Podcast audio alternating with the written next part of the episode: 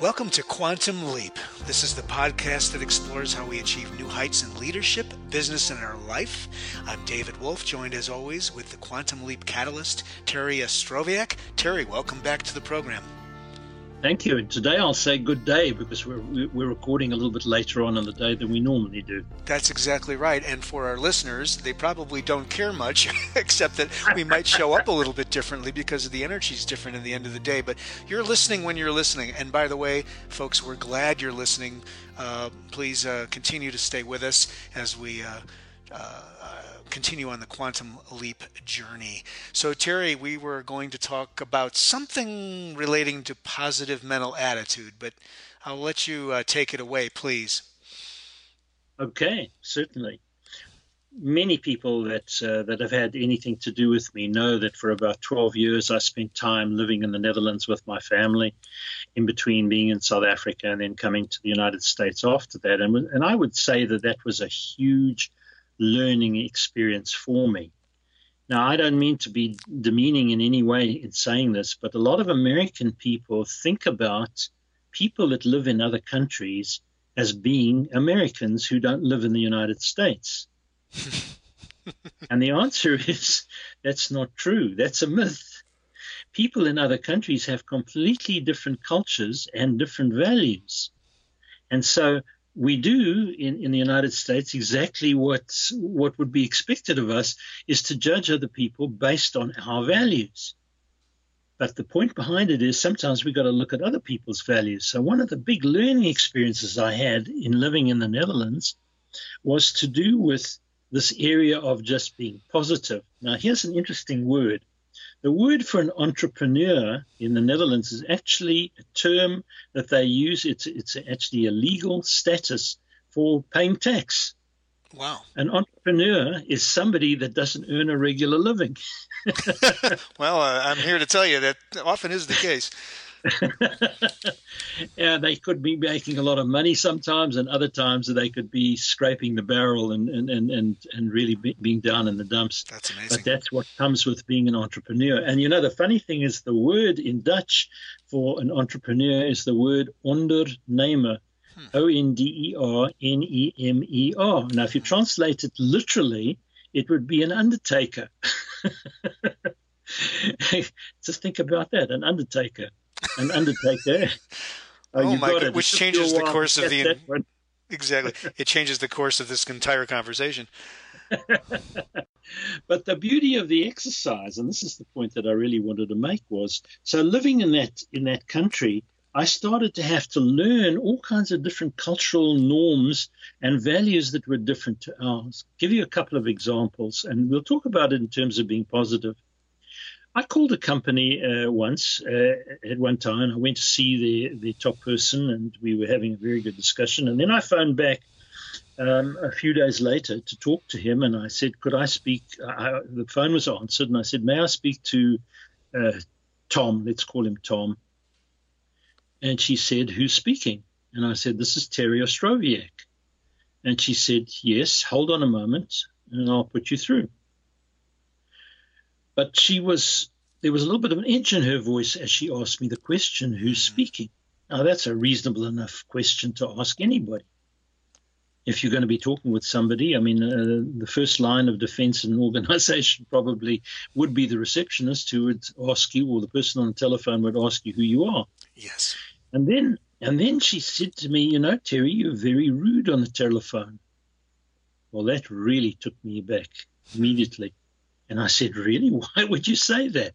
She said, It's customary in the Netherlands to, to answer to, when you're calling somebody, to immediately announce your name and say, This is Terry Ostroviak. May I speak to whoever it is? If you don't do that, we, you're considered to be rude and lacking in culture. Wow. After three years of living in the Netherlands, I didn't even know that. Three years, and it wasn't like intuitively obvious to you. Hmm. Nobody told me. Now, you, this is the interesting thing about living in the Netherlands. Dutch people will tell you things like that. In America, I'm not sure that people would tell you something like right. that. So that's he's true. an idiot. yeah, that's true. They would just draw some logic, some uh, judgment, and not really care to instruct. It's that's sort That's of right. outside the norm. Yeah. exactly that point. And so, as I went along, being much more open minded about cultural differences when I was in the Netherlands, I started to look at all kinds of things. For instance, in selling, it's very customary in the United States, or was many years ago, not anymore because it didn't work very well, to go to a client and be very good at outlining maybe 15 or 20 different benefits that our product or service can offer. And it worked pretty well in the United States if you could do that. If they came up with an objection, you would just answer the objection and you would talk about the benefits. But the reality is that in the Netherlands, people are not interested in only the benefits. They want to know what are some of the downsides. So when I learned this word that I discussed last week called relativering, I mentioned it, to relativere or to put things into perspective and know both sides of the story is what's important for them. And here's the key. The key is when you sell in the Netherlands, you've got to say, here are some of the benefits. Here are some of the things that may not fit in exactly with the way that you would like them to, to, to benefit you or work with you. When you've made a decision, can you imagine saying this to somebody? When you've made a decision, come back to me and we can talk about how we can resolve those those those areas or resolve the situation and maybe come to a conclusion. Now, what's the difference? Well, I'll tell you what the difference is. The difference is that that is a very adult culture. Hmm. They don't want to be treated like children.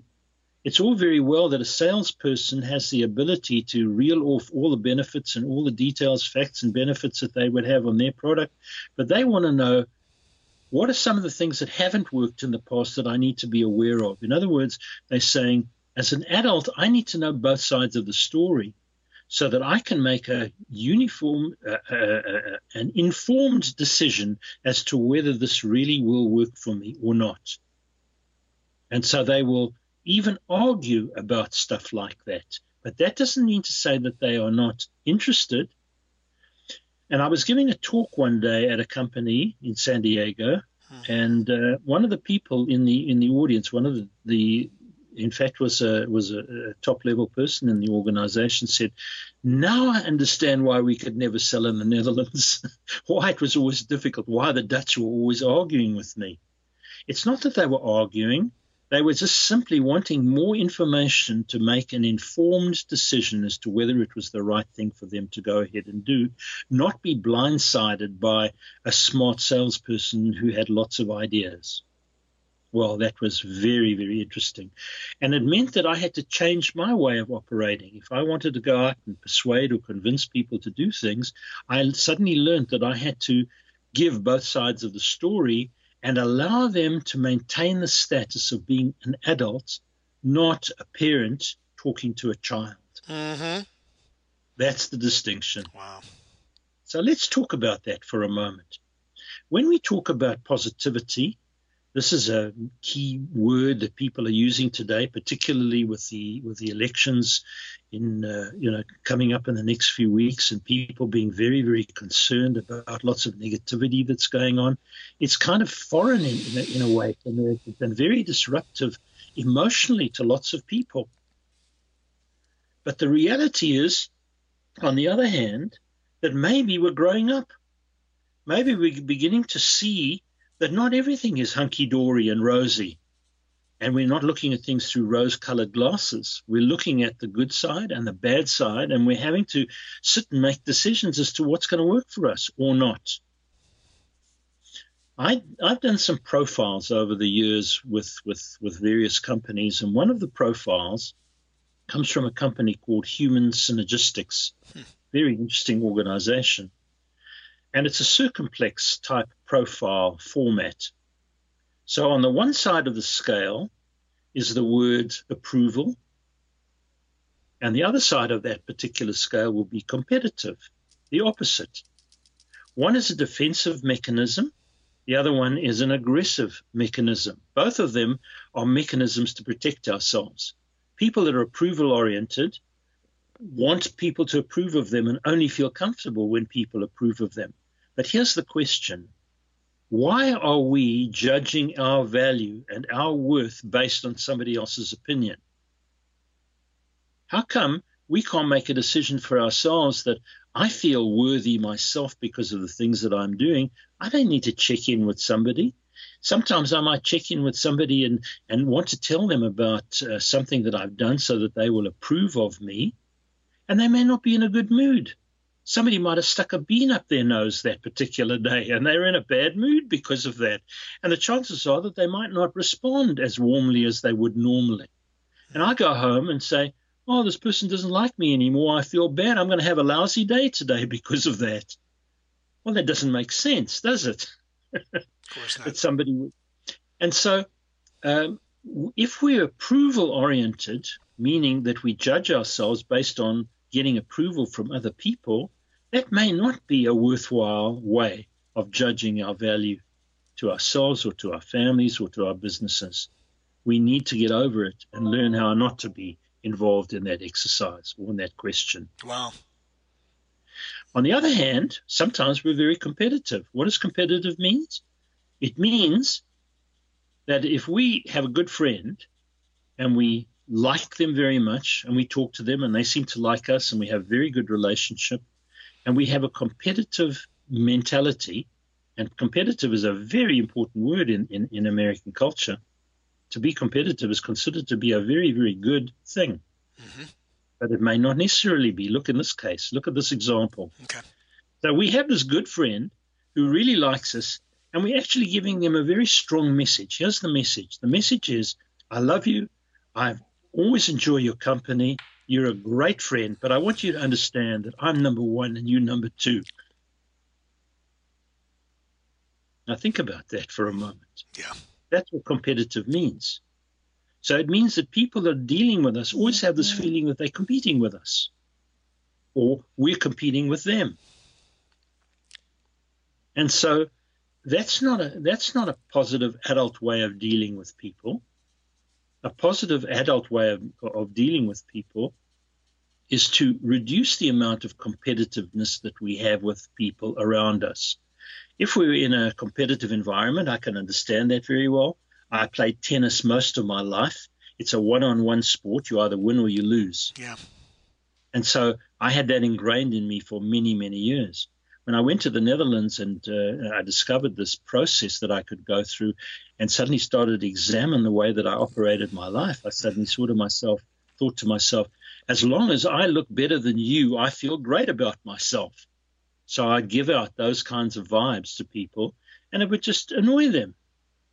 And, I, and, it, and, and, would, and, and it would make them feel that they've got to move away from me. Hmm. So that's not a good way of doing it either.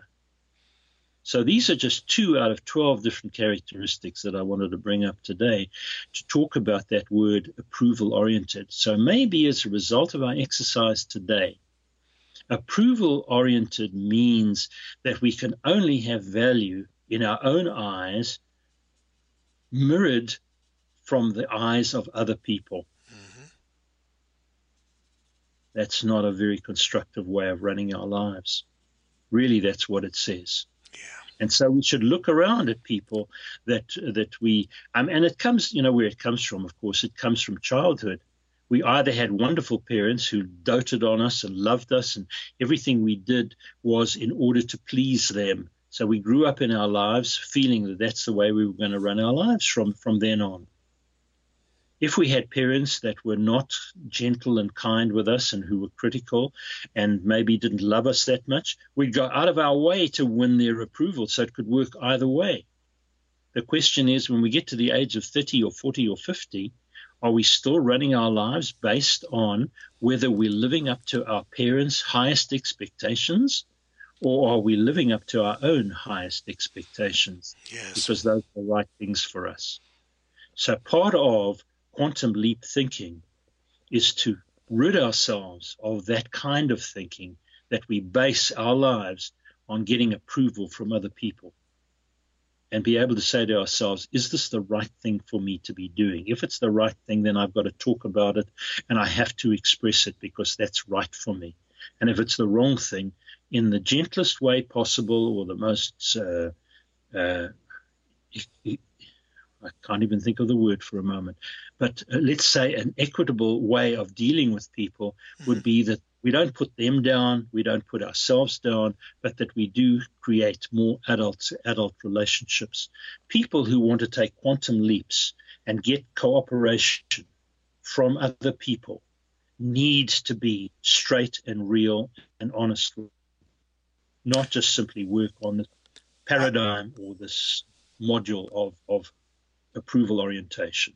As you describe this, I begin to have a vision of this adult rational. There's a bit of sort of neutrality around approval, disapproval, judgment, non judgment. Uh, it's just eye to eye, transparent, clear communication, language that um, not self effacing, nor is it um, boastful. I mean, it's just, it's kind of this, I'm seeing it almost like this adult balancing uh, energy of some kind. Is that I don't know. There's many ways to, to voice it. I suppose. No, you said it. You've said it beautifully. That's exactly what I'm talking about. Mm-hmm. And to examine our lives and say to ourselves, what kind of person am I? Am I actually uh, playing tapes that came from my childhood, yes. which are replacing my parents with uh, people in authority authoritative positions, maybe. Oh yes. Or am I doing what's right for me at this stage of my life? Mm-hmm and am I taking a stand for what I believe in? It doesn't mean to say that we're becoming rebels. That's not what I'm suggesting. Or that we become difficult or not cooperative. It doesn't mean that at all. But it says make decisions based on genuinely how do I feel about what I'm doing at the moment? Is this yeah. the right thing for me to do? Yeah. Or am I just going along with it because approval is very important for me because that's how my parents uh, would like, like me to be? And it seems as, as though this takes some contemplation and some quiet time, if you will, to reflect on how you're showing up, how you're behaving, how you're languaging your world, um, so that you can become aware of your behaviors that maybe are unconscious or subconscious that aren't serving you, right? Exactly. In fact, one of my clients asked me just before I spoke to you today, he said to me, he said, Is this a self help exercise that you do? yeah. Uh, he, and he wanted some distinction on, on what coaching was all about. And I explained to him I walk in step with people to achieve the objectives that they want to achieve, that you want to achieve. It's not about my agenda at all. And I will stay with you and walk through the process until you achieve those objectives if you allow me to do that. But you have to do the work yourself. And say occasionally I've mm-hmm. got to be a bit of a mentor. I might, you know, put on a hat of being a consultant for a moment based on my background, but it will always lead to what are you going to do differently as a result of this exercise? So if you ask me what sort of label would I put on myself, I am a business coach. I'm a catalyst. I'm just simply an element in the process. But it all boils down to what my client is going to do, what their drive is to achieve those objectives. And when we talk about quantum leap, quantum leap cannot be achieved without a very realistic understanding of who we are and not based on what other people think we should be. Mm-hmm. That's exactly. my message. Exactly. So beautiful.